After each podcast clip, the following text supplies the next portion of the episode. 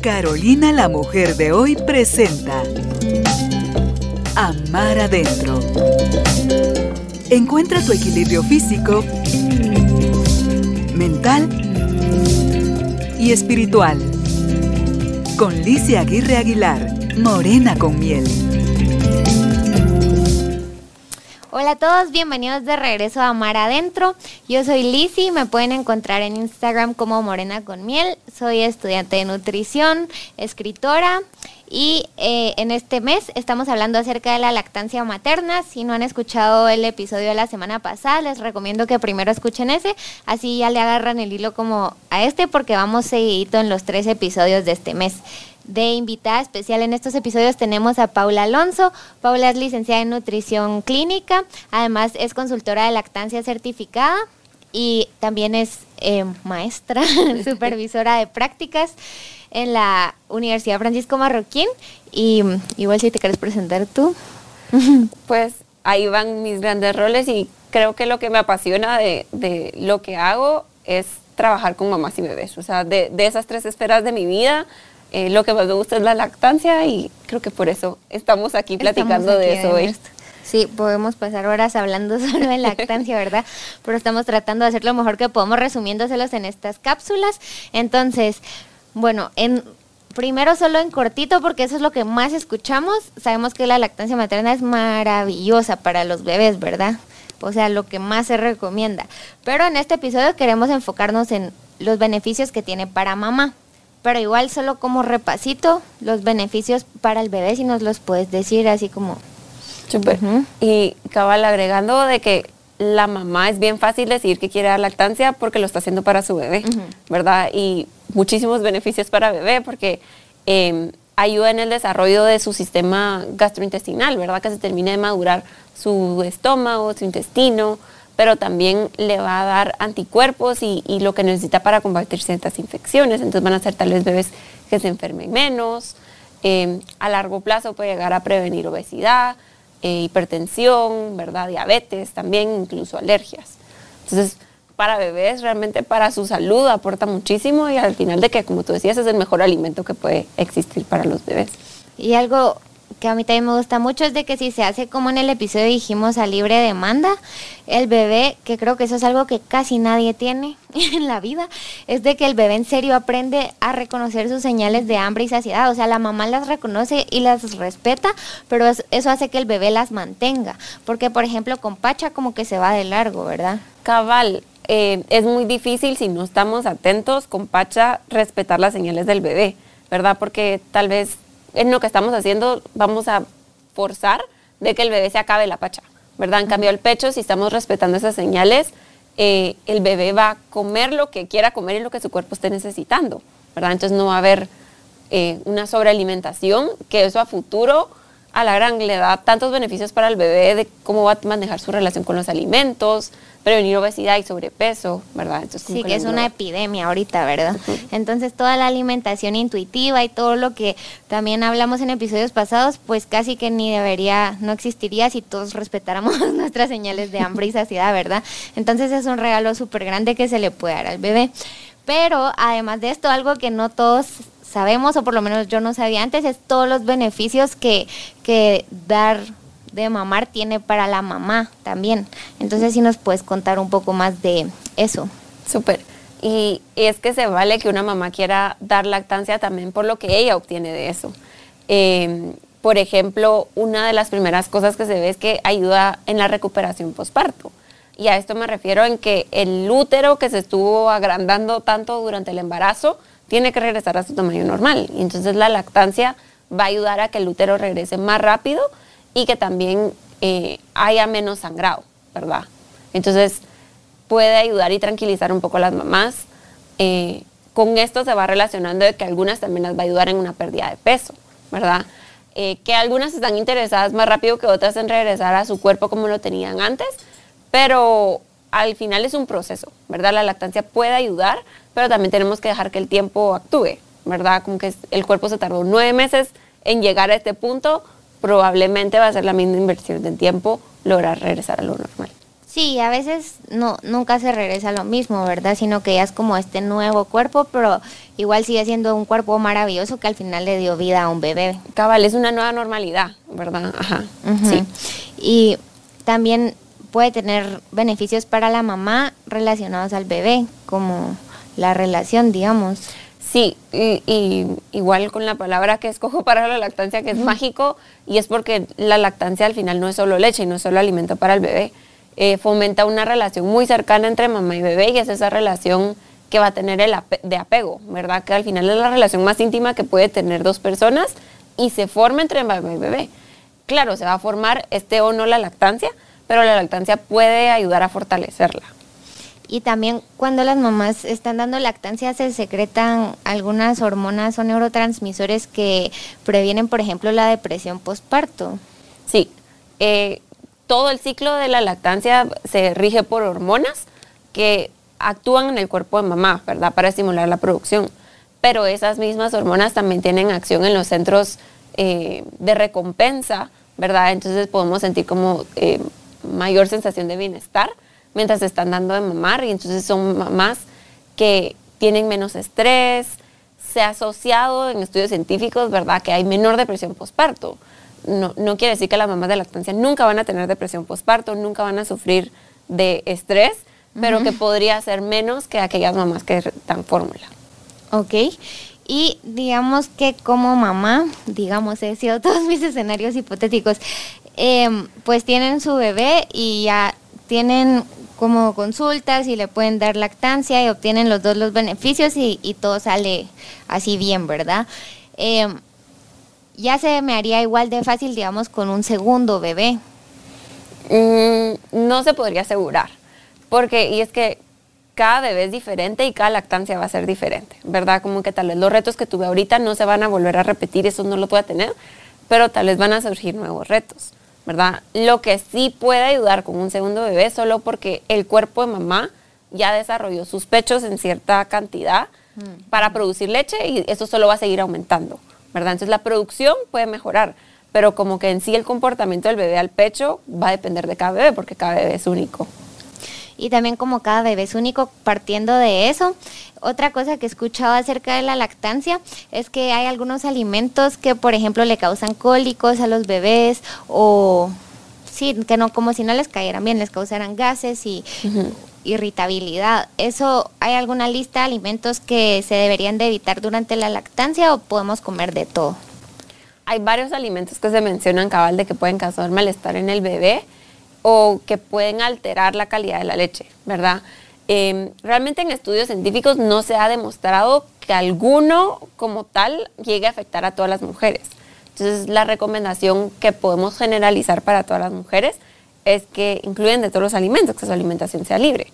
Pero eso lleva un asterisco, ¿verdad? Y es de que siempre eh, que ella ni su bebé tenga una alergia o una intolerancia a cierto alimento. ¿Verdad? Si ella ve que eh, este alimento la está molestando a ella o está molestando a su bebé, pues empezar a tratar de eliminarlo si esa es la causa. Pero yo no puedo dar recomendaciones de que todas las mujeres se quiten tal alimento porque no aplicaría para todas. Entonces, un poco como si a mí me cayera mal un alimento o a ti, individualizar, ¿verdad? O sea, solo anotar qué es lo que no me está haciendo bien y pues evitarlo. Ajá, como para un ejemplo, creo que para más claro, si soy alérgica a los camarones de toda la vida, y mi bebé no va a necesitar que yo coma camarones para que mi leche esté bien, ¿verdad? Yo voy a tener que evitar los camarones para yo sentirme bien y no tener una reacción alérgica y así poder dar de mamar a mi bebé. Ya. Y por ejemplo, si el papá es alérgico, evitaría el alérgeno también en lactancia. Eh, ahí solo se cuenta como historia familiar, pero no, no se está como rigiendo ya de un solo que el bebé va a tener alergia también a ese alimento. Claro, hay riesgo y cuando tocará que el bebé coma ese alimento, pues hay que mantener un poco más el ojo, hablar más de la mano con el pediatra o con un alergólogo pero no que tengamos que evitarlo ya de por sí. Ya está la introducción de alimentos, digamos. ajá. Ok, y sobre la lactancia materna y todos estos beneficios para obtenerlos, ¿cuánto tiempo se recomienda que un bebé reciba lactancia materna exclusiva y qué significa que la lactancia materna sea exclusiva? Súper. Ahí ese término creo que se volvió como muy popular y como para diferenciar que la, cómo le dan la lactancia a los bebés. Y cuando decimos que es lactancia exclusiva, es que el bebé recibe únicamente la leche materna como alimento, ¿verdad? No hay ningún otro en líquido o alimento que se le esté ofreciendo al bebé. Entonces no debería haber fórmula infantil, no debería haber agua, no debería haber infusiones y claro, ningún alimento sólido. Entonces el bebé recibe solo leche materna como alimento y líquido durante los primeros seis meses de vida, ¿verdad? Es lo que se recomienda. Y por ejemplo, medicamentos líquidos o suero o no sé, algo así. Ahí hay excepciones, porque entonces es, de verdad no le puedo meter nada en la boca a mi bebé que no, sea leche materna, pero las excepciones son los medicamentos, ¿verdad? Que probablemente van a venir por recomendación del pediatra.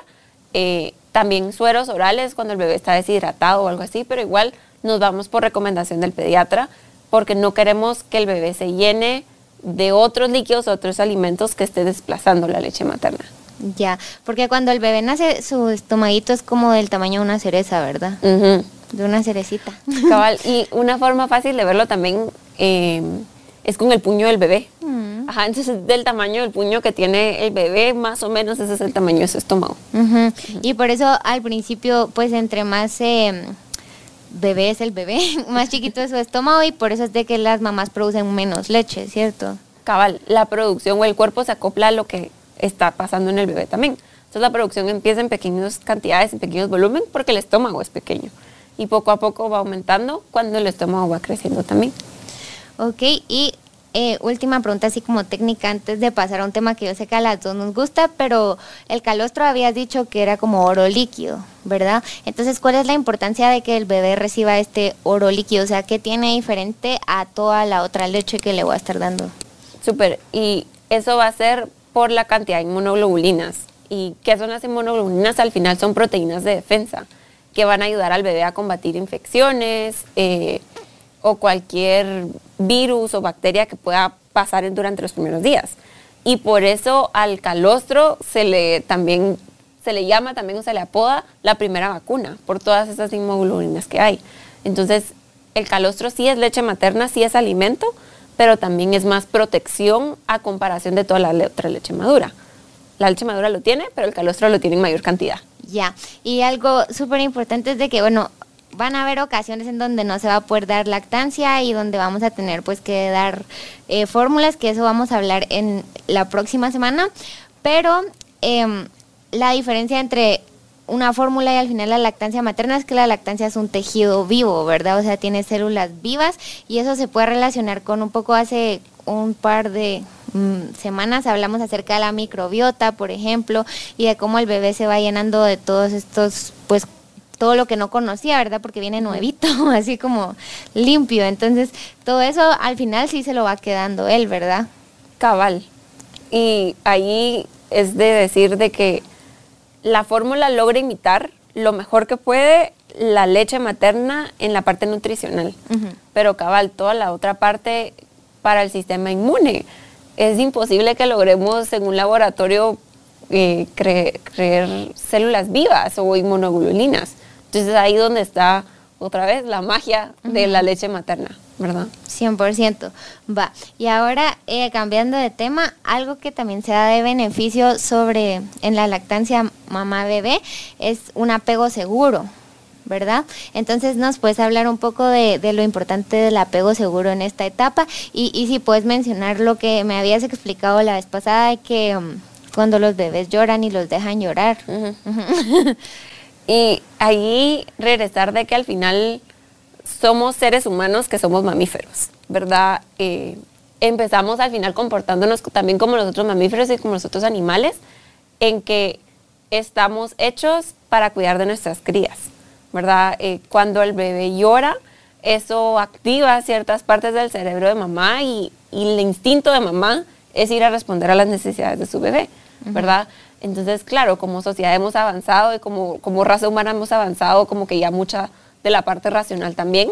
Y se ha dicho que em, hay que acostumbrar tal vez a los bebés a, a, tener un horario más establecido o como esperar el pecho para que sea más eficiente, ¿verdad? Pero eh, igual se ha demostrado que cuando no se atiende a la necesidad del bebé y que se le deja llorando, activa cierta parte de su cerebro que lo que va a buscar es ahorrar energía, ¿verdad? Porque llorar le implica tanto gasto de energía que entonces él no me, llorar no me está cumpliendo mis necesidades, nadie viene a salvarme. Eh, entonces ahora lo que tengo que hacer es guardar mi energía para sobrevivir, ¿verdad? Entonces entra como que en un estado más de sueño profundo, de callado, quieto, como para tratar de sobrevivir y como si el cerebro del bebé le estuviera diciendo, te abandonaron, ¿verdad? Entonces al final lo que estamos buscando es atender a las necesidades del bebé. Y es porque al final como humanos nacemos indefensos, ¿verdad? No somos capaces de cuidarnos por nosotros solos, eh, más o menos durante el primer año de vida, más tiempo, pero... Los 18 primeros años. pero por eso es importante fisiológicamente atender también a las necesidades y suplir esas necesidades básicas del bebé. Sí, 100%. Yo sí me traumé cuando escuché eso, yo sí me traumé que el bebé se apaga, como ya pidiendo auxilio de dejarse ahorrar energía y ya estar así. Y hasta donde yo entiendo o hasta donde he aprendido por lo menos un vínculo seguro es ese en el que yo pido y de respuesta recibo lo que estoy pidiendo en la medida que lo estoy pidiendo, ¿verdad? Y creo que poder hacer eso desde la lactancia y desde bebé con mamá, al final casi que te predispone a relaciones exitosas en la vida, porque es como tener, aunque sea un vínculo seguro, que después quisieras eh, mm, replicar en otras relaciones, ¿verdad? Total. Y cabal, los fundamentos pasan desde el primer minuto que mamá y bebé se conoce, ¿verdad? Y cómo ella va a atender a, a eso y después el bebé tener la confianza de que si pido ayuda, alguien va a venir a ayudarme siempre, ¿verdad? Y confiar y hacer esa relación estrecha con mamá. Y otra cosa que creo que puede ayudar para el apego seguro, em, pero no sé, es lo del método canguro. Sí, nos explicas un poco el método canguro. Súper, ese es un método que se empezó a usar en eh, bebés prematuros, ¿verdad? Que como habían nacido antes de tiempo, se buscaba que estuvieran en un lugar que se pareciera a la panza de mamá, ¿verdad? Entonces, lo más cerca que podían estar de mamá es en el pecho, entonces se acuesta el bebé sobre el pecho de mamá y se deja que descanse tranquilamente sobre el pecho de mamá. ¿Qué es lo que hace que el bebé esté ahí? Primero es que lo va a ayudar a como estabilizar su, su corazón, su respiración, también los niveles de azúcar que van a tener en la sangre, ¿verdad? Entonces mucho de esto va a ayudar a que el bebé esté mucho más relajado y pueda como conectar e igual tener sus necesidades básicas satisfechas a través de mamá porque no solo es el lugar de calma o es el lugar de amor, sino que también es el lugar donde consigo alimento, ¿verdad? Y donde estoy seguro. Entonces, hacer el, programa canguro, o también se le llama piel a piel, mm. continuamente eh, puede ayudar incluso a esa relación. Y puede ser con otras personas, ¿verdad? Sí, eso es lo bonito. Tal vez los beneficios de la lactancia se tienen solo con mamá, definitivamente, pero toda la otra parte de seguridad y, y yo sentirme cuidado por alguien más, también se pueden hacer con mamá, perdón, con papá, con la tía, con la abuelita, ¿verdad? Cualquier persona que pueda cuidar. Incluso en hospitales nacionales, a bebés prematuros que tal vez su mamá no puede visitarlo todo el tiempo, hay personas voluntarias que vienen a hacer el programa canguro. Al final lo único que necesita el bebé es esa conexión humana. Sí, demasiado bonito. Bueno, entonces, eh, en resumen, la lactancia materna tiene muchísimos beneficios y algo muy importante es que esos beneficios no solo son para el bebé, sino también son para la mamá y pues en general para todos después de eso, ¿verdad? Y porque entre más sano crece una persona, pues más sanas van a ser las personas alrededor de esa persona al final. Entonces, em, pues en esta cápsula nos enfocamos en los beneficios. La próxima semana vamos a estar hablando un poco más de, de regreso a la vida real, como cuando la mamá regresa al trabajo o el equipo de apoyo que se necesita formar. Y también mencionando un poco el tema de las mamás que escogen dar fórmula como otra opción que sí existe y que se ve muy seguido hoy en día, ¿verdad? Entonces, pues gracias por compartir con nosotros todo esto hoy. Y gracias a todos por escuchar y por ver. Nos vemos la próxima semana para terminar ya con este tema de la lactancia materna. El amor empieza por nosotros mismos. Amar adentro. Una presentación de Carolina, la mujer de hoy. Con Licia Aguirre Aguilar, Morena con miel.